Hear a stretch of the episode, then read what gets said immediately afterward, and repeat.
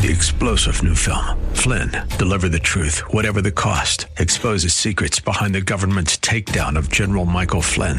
Flynn knew what the intel world had been up to. He ordered the first audit of the use of contractors. This set off alarm bells. He told the truth. He was the most dangerous person for Donald Trump to hire. They had to get rid of Flynn. Flynn, deliver the truth, whatever the cost. Available now. Watch it today. Go to salemnow.com. Salemnow.com. This is SoCal Live with Scott Furrow. Join the conversation now by texting Scott in the SoCal Live studio at 213 537 3812. Good afternoon, ladies and gentlemen. I'm Scott Furrow, your host. This is Southern California Live. Great to be with you today. And I hope that you're having a good day. We're on every day from 3 to 5. This is hour two of Southern California Live. And hey, if you've been listening, we're carrying over from the last hour a little bit, and we'll we'll change gears. But I want to keep uh, keep this conversation going because it's important. We've been talking about the Respect for Marriage Act that's going through the Senate and how it is affecting. Uh, it's not really about marriage as much as it is a threat to uh, Christian organizations and perhaps losing their nonprofit status or generating a whole lot of lawsuits about uh, marriage and how we see kids, and uh, it'll go off in all kinds of issues about the family and the breakdown of the family. This is Albert Mohler discussing this today. The very fact that Senator Lee would say that he had offered to support the amendment if it would make clear that there would be no removing of tax exempt status based on religious beliefs about same sex marriage, the fact that the bipartisan group turned that down well, that should tell you everything you need to know. What he's referring to is that what the the government is telling us is that this bill going through the Congress, the Respect for Marriage Act, is simply codifying the Obergefell decision, which was the gay marriage decision, and making gay marriage the law of the land, which it already is. And they're saying, "Oh, this is just uh, we're just making it the law of the land, just in case it comes back to the Supreme Court and they want to overturn it." Okay, we've heard that, but what it is is it's another thing like Prop One was in California where they refuse to add into the law the different exceptions. Like, how are we protecting religious institutions of all kinds who say that marriage is between a man and a woman, or say that they are providing for adoption or foster parenting or similar type of services, and they what people believe, what Senator Mike Lee believes, what Al Mohler believes, what many people are coming out and saying they believe, is that the Respect for Marriage Act is simply not simply codifying into law the gay marriage rule. Instead, it's going to be an attack on Christian organizations. Mike Lee had this to say in a statement that he published today. He said religious Americans will be subject to potentially ruinous litigation while the tax exempt status of certain charitable organizations, educational institutions, and nonprofits will be threatened. My amendment would have shored up these vulnerabilities. It's a shame it wasn't included. Mike Lee was a pretty far to the right conservative would have even voted for this amendment if they would have taken in his or voted for his bill if they would have taken his amendment, which would have offered protection for religious nonprofits. But it was rejected and they didn't want to talk about it, which suggests that there is another agenda here. So we've been talking about that, and what I'm going to do this hour, or at least in this segment here, is I want to continue the conversation from the last hour. I have Miss Martin on the phone from LA. She had a question. We had to take a break.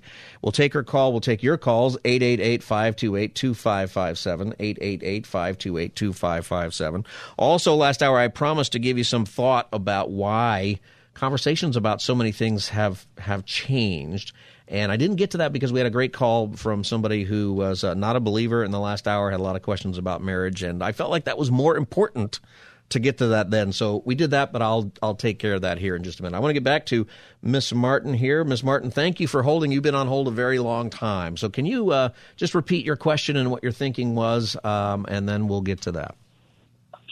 Uh, Mr. Furrow, I have several questions.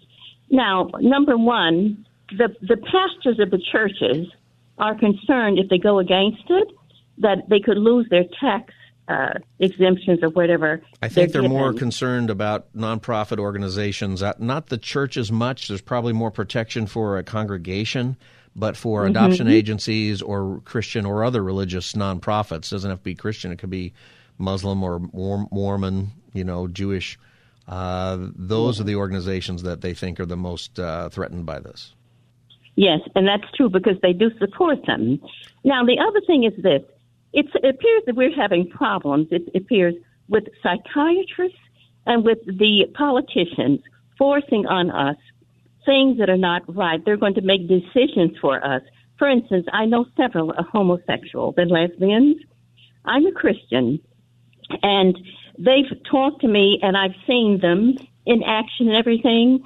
And also, it's going to it they divide. It seems everything they touch, uh, not only the churches, but also organizations. And sir, I want to let you know the impression I get is that they want homosexual cells to pop up over the country uh, where they well, will go after men because they know that men need sex, they said, and they want money and power, and they want to charge right. them different well, groups. I'm, okay, hold on now, a second. About- hold on a second. I think that there are maybe some people who have certain agendas like that, but I wouldn't throw everybody in that bucket at all. Uh, be careful. I wouldn't either. Yeah. But I wouldn't either. But the thing is that there's a lot of hypocrisy and evil. They will tell you it is they're based on violence and evil, also drugs. Now, the thing is is that when you are a Christian, you're in a church that is Bible, believes in the Bible.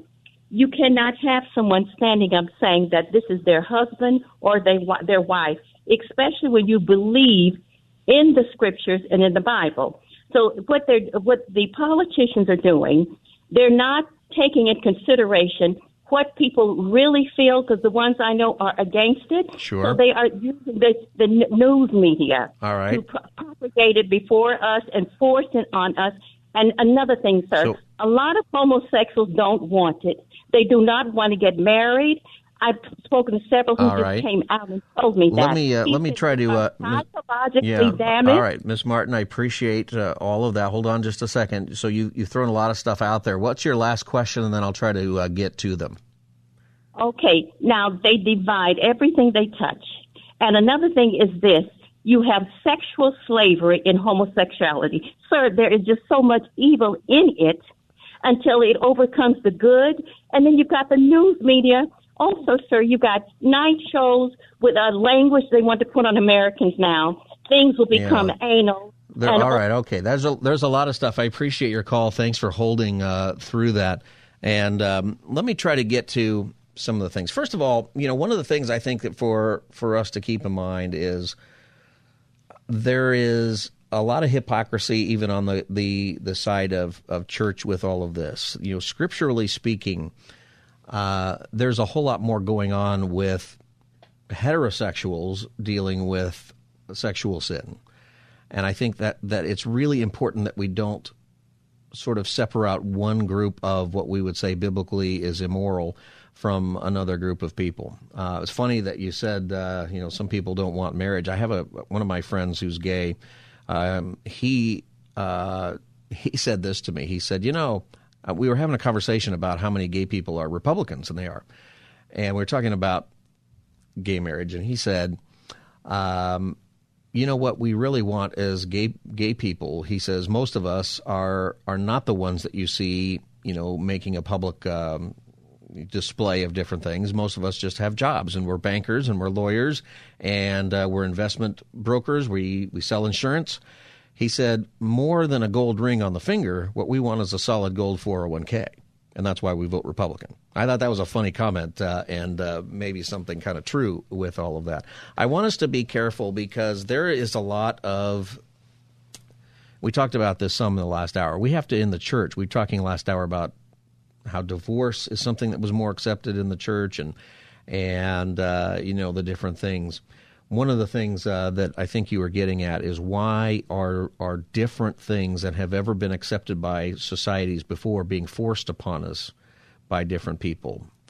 And let me give you a little explanation of kind of what has happened. I, I'm doing a lot of study on this because a lot of these conversations we would not have had just 10 years ago.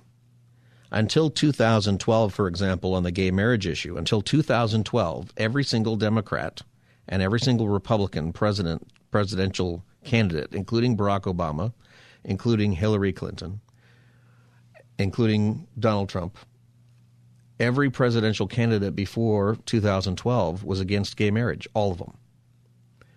And uh, you can go online and you can hear all the conversations, and all of it had to do with, and the reason why wasn't necessarily always a moral statement.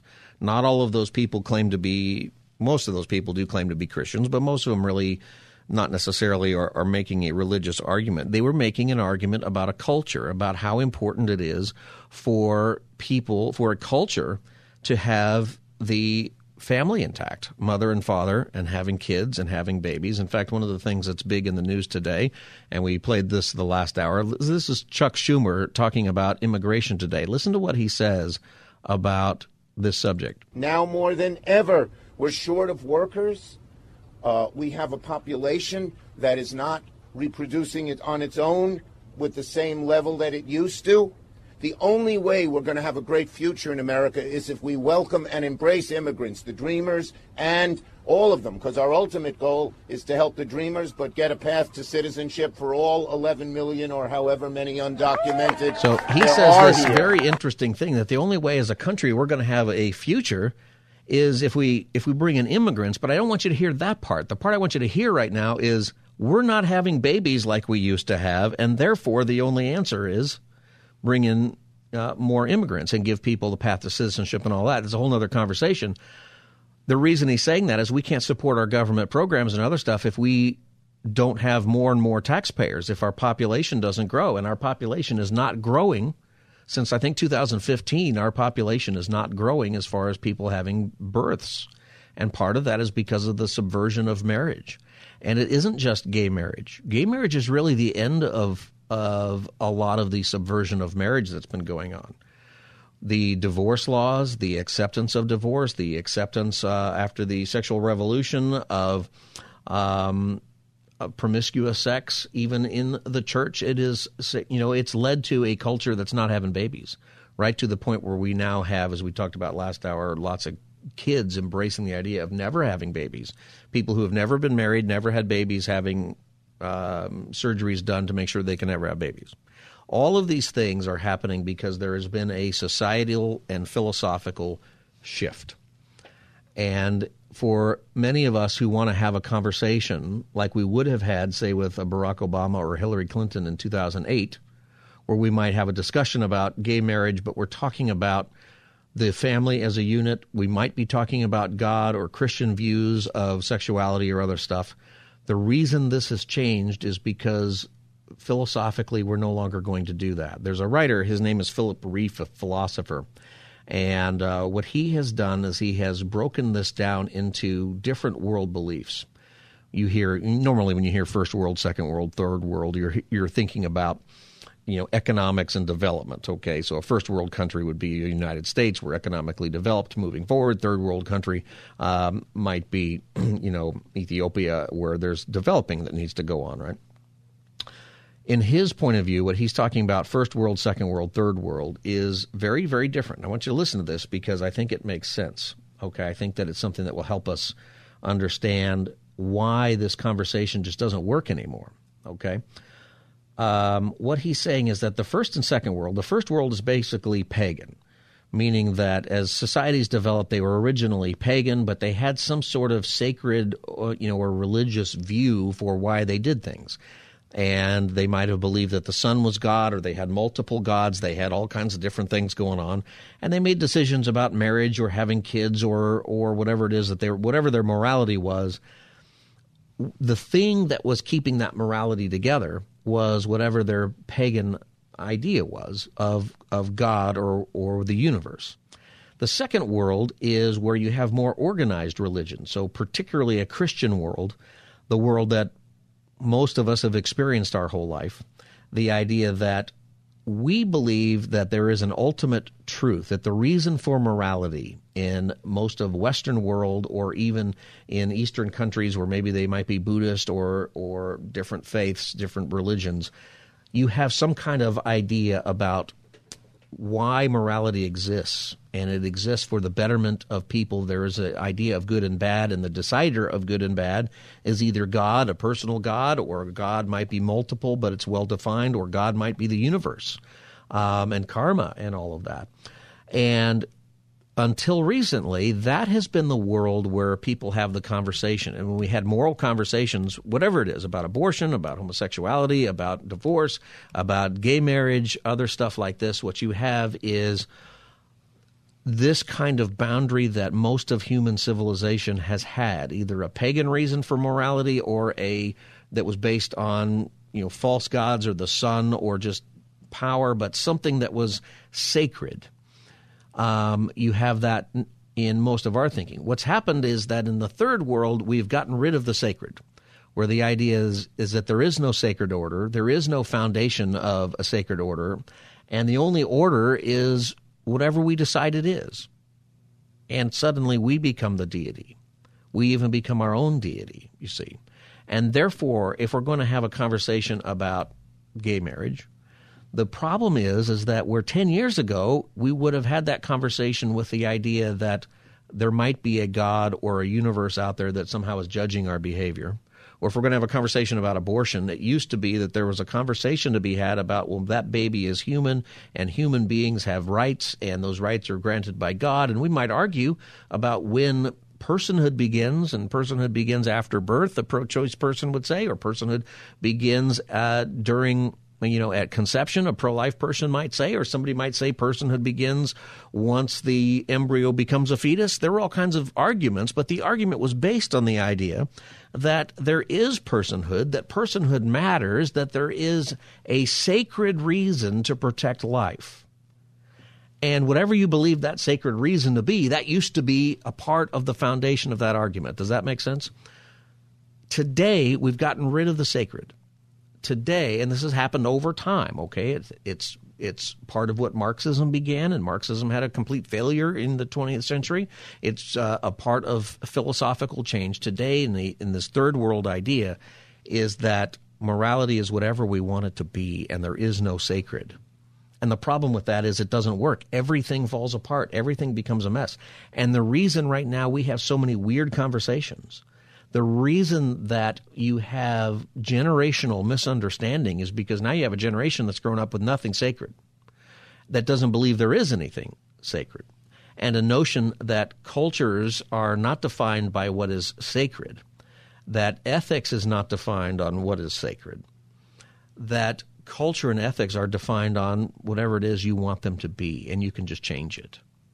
And that has become the ethical discourse. That has become uh, and what it has taken out of our society is the ability to have a conversation about why marriage is necessary for a civilization to grow and be strong and do well.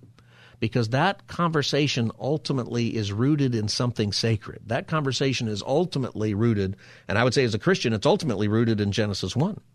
It's ultimately rooted in Matthew 19, where Jesus talks about the family. And if you were a different religion, if you're a Buddhist or you are a Hindu or a, another world religion, Muslim, you would have a sacred text somewhere or sacred belief that is rooted in that conversation, even if you're not talking about religion. And what we have seen is that societies over time that have had the family intact, mothers and fathers and kids being raised with a, a moral ethic, those societies do well and that what we have seen in history is that when you take that ethic away, those societies fail. The odd thing about our time today is that this conversation that I'm having right now would be utterly rejected by a third world thinker because there's nothing sacred. I have nothing to base this opinion on, they would say. And they would say that I'm some kind of racist or I'm some kind of uh, hater or I'm just ancient. And, uh, you know, what we are, the divisions that we're seeing, the breakup of, of kids and their parents and of marriages, the do whatever you want when it comes to marriage and all of this stuff, it's because philosophically we've rejected the sacred. And I would say, as a Christian, philosophically, we have rejected God. This really is a post Christian era. Um, that, yes, there are lots of Christians and lots of people are becoming Christians, but the reason that things are so confusing out there is because we've rejected what would be ontological truth. We've rejected the sacred. And the Respect for Marriage Act, a lot of the things that we're seeing that seem like don't make a lot of sense, it's because you have second world thinkers who think there is something sacred um, arguing against third world thinkers who think who don't think that way at all, and it doesn't even make sense, and you can't really even have a conversation about it.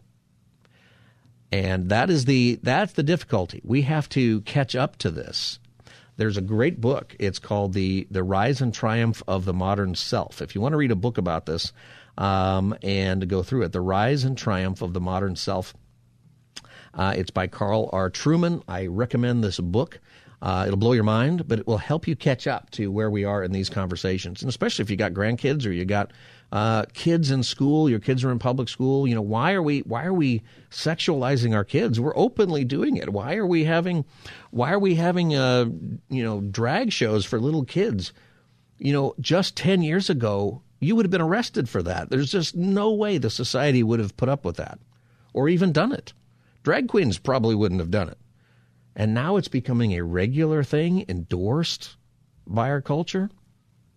What's happening is ultimately what's really happening is people are rejecting Christ, but they're also rejecting the notion of anything sacred at all. And that is where we have so much confusion. I hope that's a helpful explanation for your questions um, that you asked. And uh, for all of us listening, I think you know that's a big part of what we want to do in our show is that we want to be informed and we want to be able to have loving conversations with people and sometimes the, the argument with people just not going to work because the foundation for thinking isn't even there. We need to show people grace and show people love, including our, our homosexual friends, including our friends who are whatever sexual today, uh, including whoever it is that just completely opposed to us.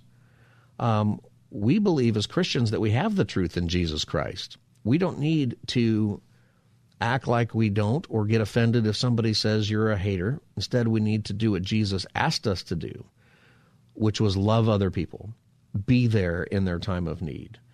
When you see a person who might be miserable or struggling, be there for them. I'm going to, you know, when, when we come back, maybe I'll, uh, I got to take a break. I'll tell you a story. A friend of mine uh, who is gay sat down with me and had coffee a few years ago. And he said something that, you know, it hit me to the core and it's something I think that was helpful for me, something I think for all of us as we look forward here. You're listening to Southern California Live. I'm Scott Furrow. I'll be back as the Thursday edition continues. This is SoCal Live with Scott Furrow. Text Scott right now in the SoCal Live studio at 213 537 3812. Welcome back, everybody. Southern California Live. It's good to be with you today. We've gone a little di- bit different direction than uh, what I had planned, but I think it's something that is really good for us to talk about. We were talking last hour in particular about the Respect for Marriage Act and uh, what that means for nonprofit organizations. We'll talk about that, uh, you know, as it continues. It's something that uh, is not just making gay marriage the law of the land uh, by a law of Congress rather than the Supreme Court. Uh, the belief is is that it will hinder the ministry work done by religious nonprofits in areas of um, adoption in particular, or foster care, or other things related to kids. And we've been talking a little bit about that. I'll take your calls in a minute. Before the break, you know, I think there's a. I mentioned I have this story. A friend of mine, he's he's gay, he's married. I tried to get him not to get married. It's kind of funny because. Uh, I said, You don't want to get married? He goes, Why? I said, Because you're going to give this dude half your stuff. and uh, he laughed and he thought about it, but uh, didn't work.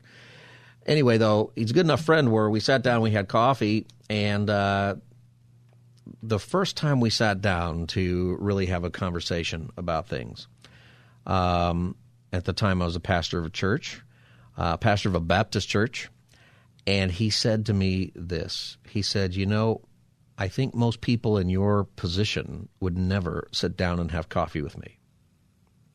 That's what he said. And I had to say, gosh, you know, I know that's true of some. I don't think that's fair of, of most.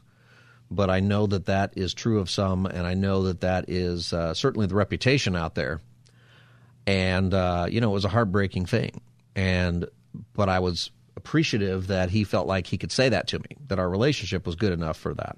And he knew that I, I wasn't compromising the Word of God. He knew where I was coming from on different things, and uh, we're still friends. And you know what? Uh, that should not be the church reputation. The church should have a reputation where it has a sexual ethic that it keeps, uh, and that it keeps within within the church. I mean, that's the biggest problem. Is it's really hard to say you know certain things are wrong when we're doing other certain things and we don't care uh, about that. Um, I think the church would do much better, as we've talked about how the conversation changes. I think this is why you get instruction from the Bible, from Christ, about who we are supposed to be, that they will know us by our love, that they will know us because of the way we treat people, not because of the way we're able to state uh, a doctrine here and there. It's important that we are able to teach and to be able to profess the gospel and teach the gospel. We are we are instructed to be prepared to give a reason for the hope that we have.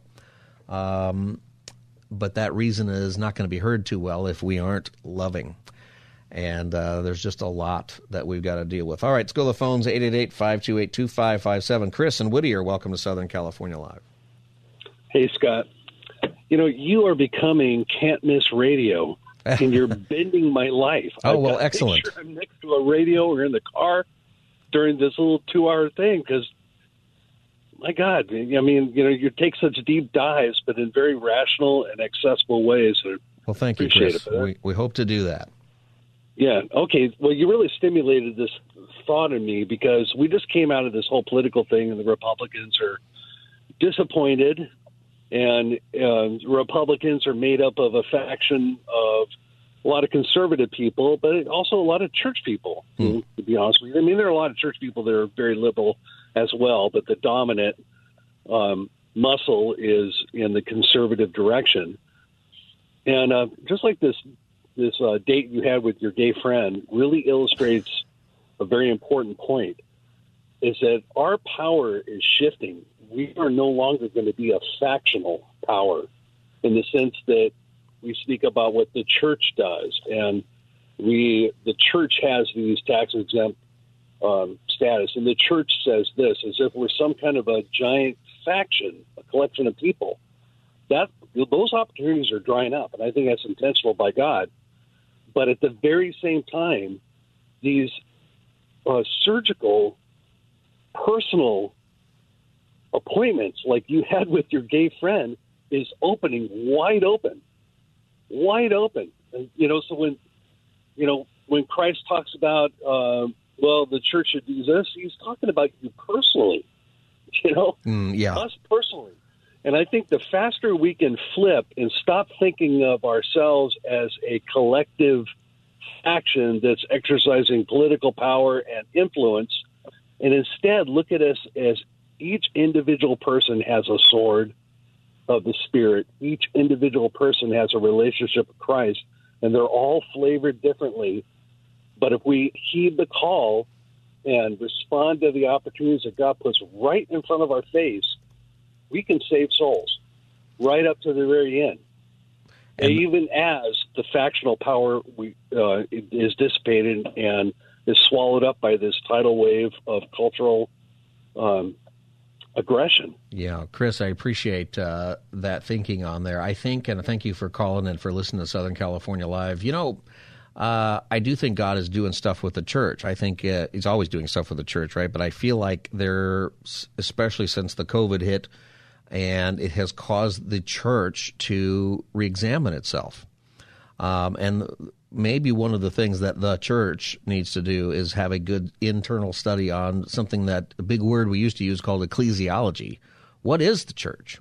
Have we lost the connection with that? We live in a country where we have religious freedoms and we vote and you know we have political parties and and power is with the people in a way that has never been seen in human history and I think that becomes sometimes hard to uh, separate from our faith, which certainly will drive what we think about all kinds of different things. Um, but something that's certainly true throughout history is that whenever the church has gained political power, it messes things up. That whenever the church has been a a political force, it becomes a disaster for the church and then usually that culture. And that's because that's not who we are. We're not of this world. We are ambassadors of Christ, and the church should be the church regardless of what the uh, the whatever culture it's in. And we do have to take a look at at how we approach issues, not just from the pulpit, which is certainly part of it, but also from the pew, because the church isn't the pastor and the deacons and the elders and the nonprofit corporation that meets at some address in a building. Uh, the church is you and me and our relationship with the people that God placed in our life. That matters. And therefore, what we say with our mouth, how we treat people, our, our understanding of our, the issues, our ability to communicate in love, those are things that we really have to work on because the soul matters. Um, somebody coming to know Christ is what matters. And the moral issues that that follow, Jesus is going to work on them. You know, there are some people who don't want to come to Christ because they know already that Jesus wants them to change their view or their activity morally. Um, but you come to Christ first, and then you let Jesus work on you. And we need to think about that a whole lot more. 888 528 2557. David in Culver City, welcome to Southern California Live. Hi, Scott. Thanks for taking my call. Um, you know, I disagree with your analysis of a few things. Number one, the reason most politicians up until recently were against gay marriage was because it was politically untenable to be pro gay. I mean, it had nothing to do with morality or religious belief for a lot of politicians. It was just a political calculation. So you think that they think were always that they really didn't change their mind that they're just doing that because now it's politically expedient. Absolutely. There's, I mean, there's been most, I don't think there are any more gays now than there ever were. It's just they're not closeted because it's socially acceptable. Most of the population now accepts gays, accepts that. And, you know, uh, I'm not saying if that's right or wrong, but I'm saying, you know, that's the society we live in. And I think the reason you're seeing the kind of legislation that's going through the Senate now, and the reason that you saw all these abortion amendments uh, that were either defeated or passed in conservative states like Kansas and in Kentucky, in, mm-hmm. including mm-hmm. California, is because number one, a lot of society accepts abortion, and they're scared by Roe v. Wade, which uh, the Dobbs decision, which overturned 50 years right. of social acceptance. And I think that's the same thing that's going on with gay marriage because uh, Justice Thomas mentioned in his decision that he thought we need to revisit Obergefell. Why so, do you think? Uh, um, here's my question, though, for you in, in all of this. I think that I agree with okay. you on, on a lot of this stuff. But why not put in uh, protections for religious liberty that the, the court has upheld and that have always been part of uh, how we address things? Why are they against doing that? You know, I, I, I hate to say it. I'm not sure about what's in that act. I don't believe much of what Mike Lee says. He he was an election denier. He'll say anything that's political. Well, he's not the only one though. He's the one I quoted because well, he's out I, there. But there's there's no, a whole lot of people. I, I understand. And, well, uh, the, I haven't read it. I haven't analyzed it. I'm sure that that if that's if that isn't in the bill, parts of it won't hold up in front of the Supreme Court. So I'm not worried that religious organizations are going to are going to lose their exemption. I don't think the Supreme Court would support that. well, that. the religious so organizations are worried, though. That's kind of that's kind of the point there. I appreciate. Well, uh, they're they, they're always worried about those things whenever it's against what they want. You, know, they're fright. They're trying to frighten uh, congressmen into voting against it. I understand that. Well, do you, fine. do you think that the yeah? Do you think though that they're right ultimately that the religious freedoms are go, are going to go away? Uh, no, I don't. You don't think so? Okay. I don't think we live in that kind of society where uh, religious freedom is endangered. All no. Right. Well, I certainly hope that you're right, David. I got to take a break. Thank you for your call. And uh, you're listening to Southern California Live. I'm Scott Furrow, your host. I'll be back as the Thursday edition continues. This is SoCal Live with Scott Furrow. Join the conversation now by texting Scott in the SoCal Live studio at 213 537 3812. There is no greater official honor for me than to stand on this floor and to speak for the people of San Francisco. This I will continue to do as a member of the House, speaking for the people of San Francisco serving the great state of California, and defending our Constitution. And with great confidence in our caucus, I will not seek reelection to Democratic leadership in the next Congress. That was Nancy Pelosi, Speaker of the House, today announcing that she will not seek leadership. So she is uh, no longer going to be the Speaker come uh, the first of the year. Some there was some speculation on different ends on whether or not she would actually just resign her congressional seat and then Gavin Newsom would appoint someone else in the role. She says she's not going to do that, so she will serve her term. She's 82. She'll be in there till uh, at least 84. She doesn't have any plans to retire, she says, uh, retire from uh, the role altogether. And, uh, you know, I think uh, sometimes we'll ask that question uh, what's too old? You know, we we were going to do that a little bit today. We'll we'll skip that part now because we've had such a good discussion about uh, other things that I think are, are that matter a whole lot more. You know, uh, Thanksgiving's coming up. Did you know that's next week? If you have a favorite Thanksgiving movie, they don't have a lot of Thanksgiving movies, but there's there's a lot of them. And you know what's interesting about a Thanksgiving movie is usually a Thanksgiving movie has a lot of tension around the table.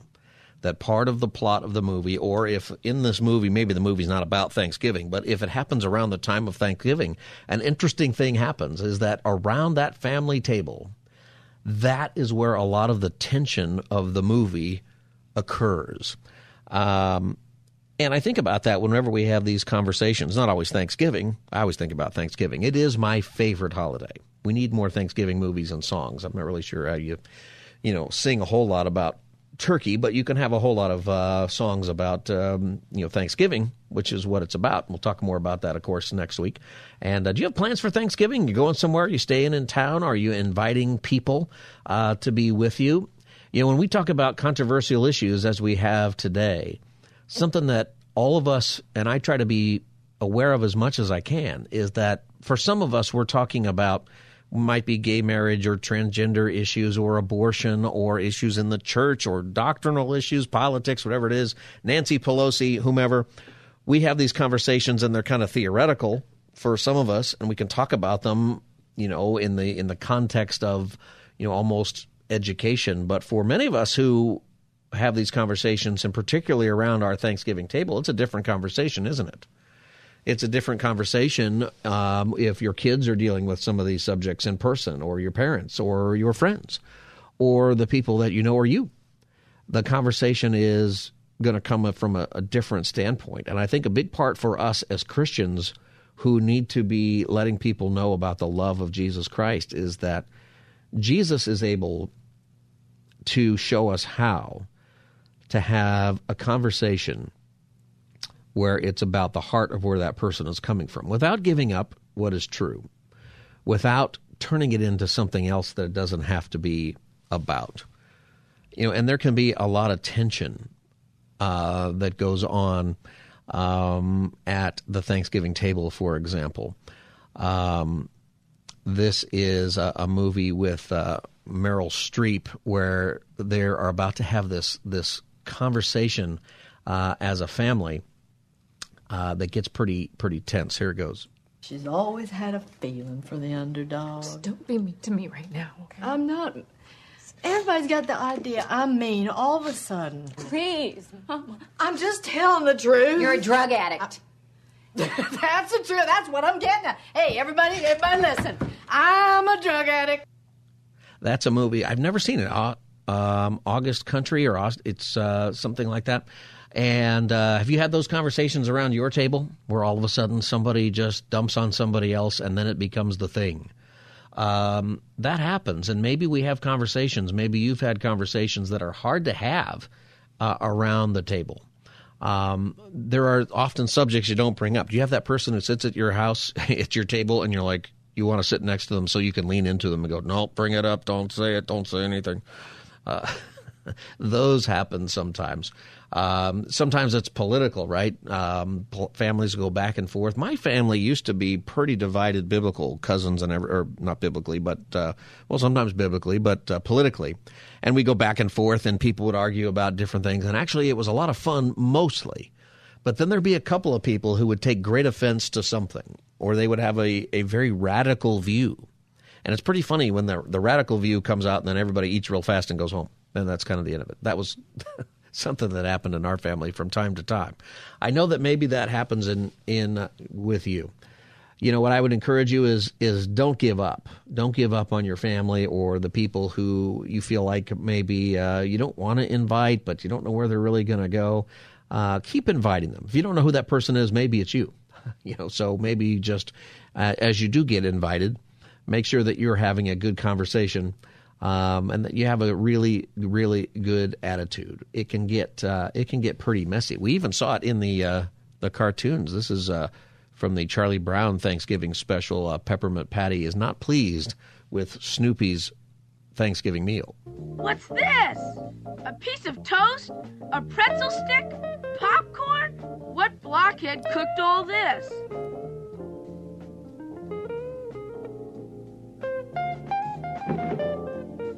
What kind of a Thanksgiving dinner is this? Where's the turkey, Chuck? Don't you know anything about Thanksgiving dinners? Where's the mashed potatoes? Where's the cranberry sauce? Where's the pumpkin pie?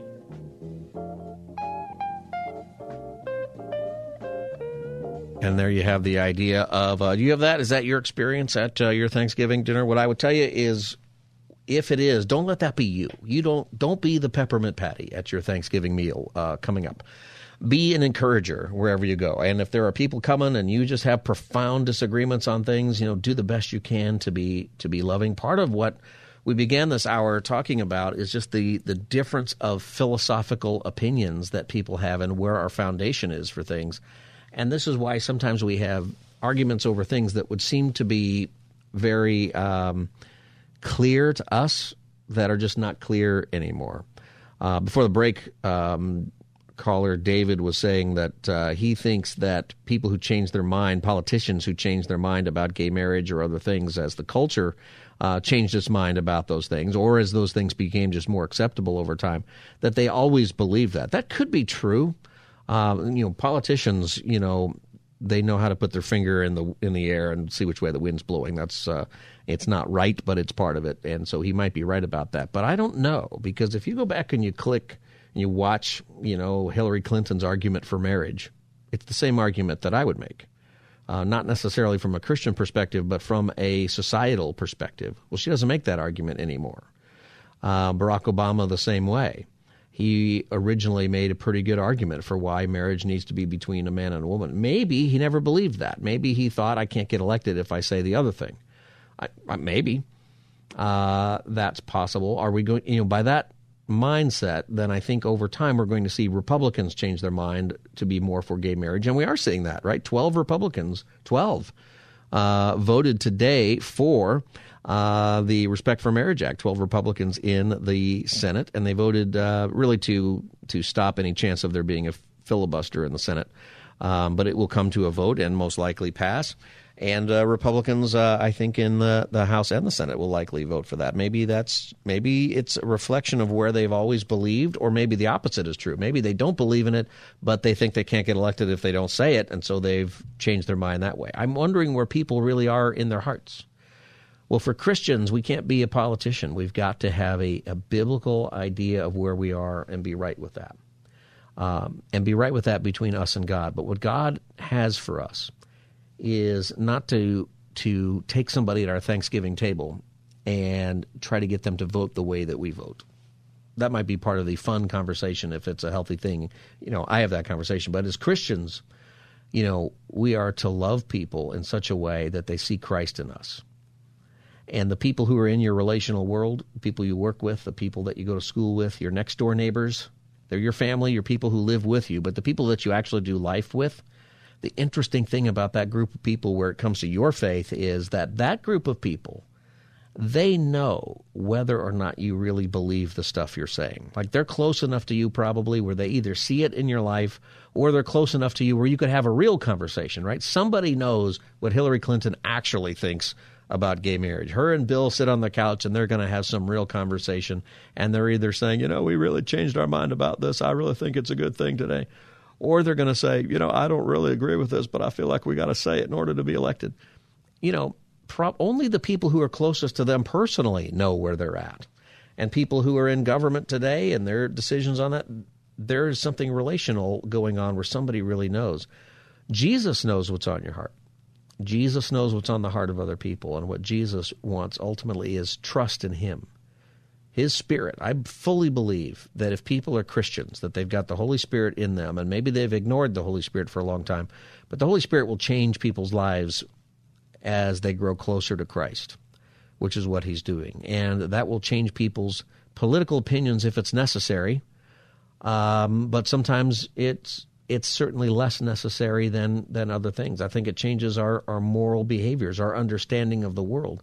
And that's a big way where the church is going to have a role in the future of moving our culture back to a place where where what I would say is it'll have more sanity.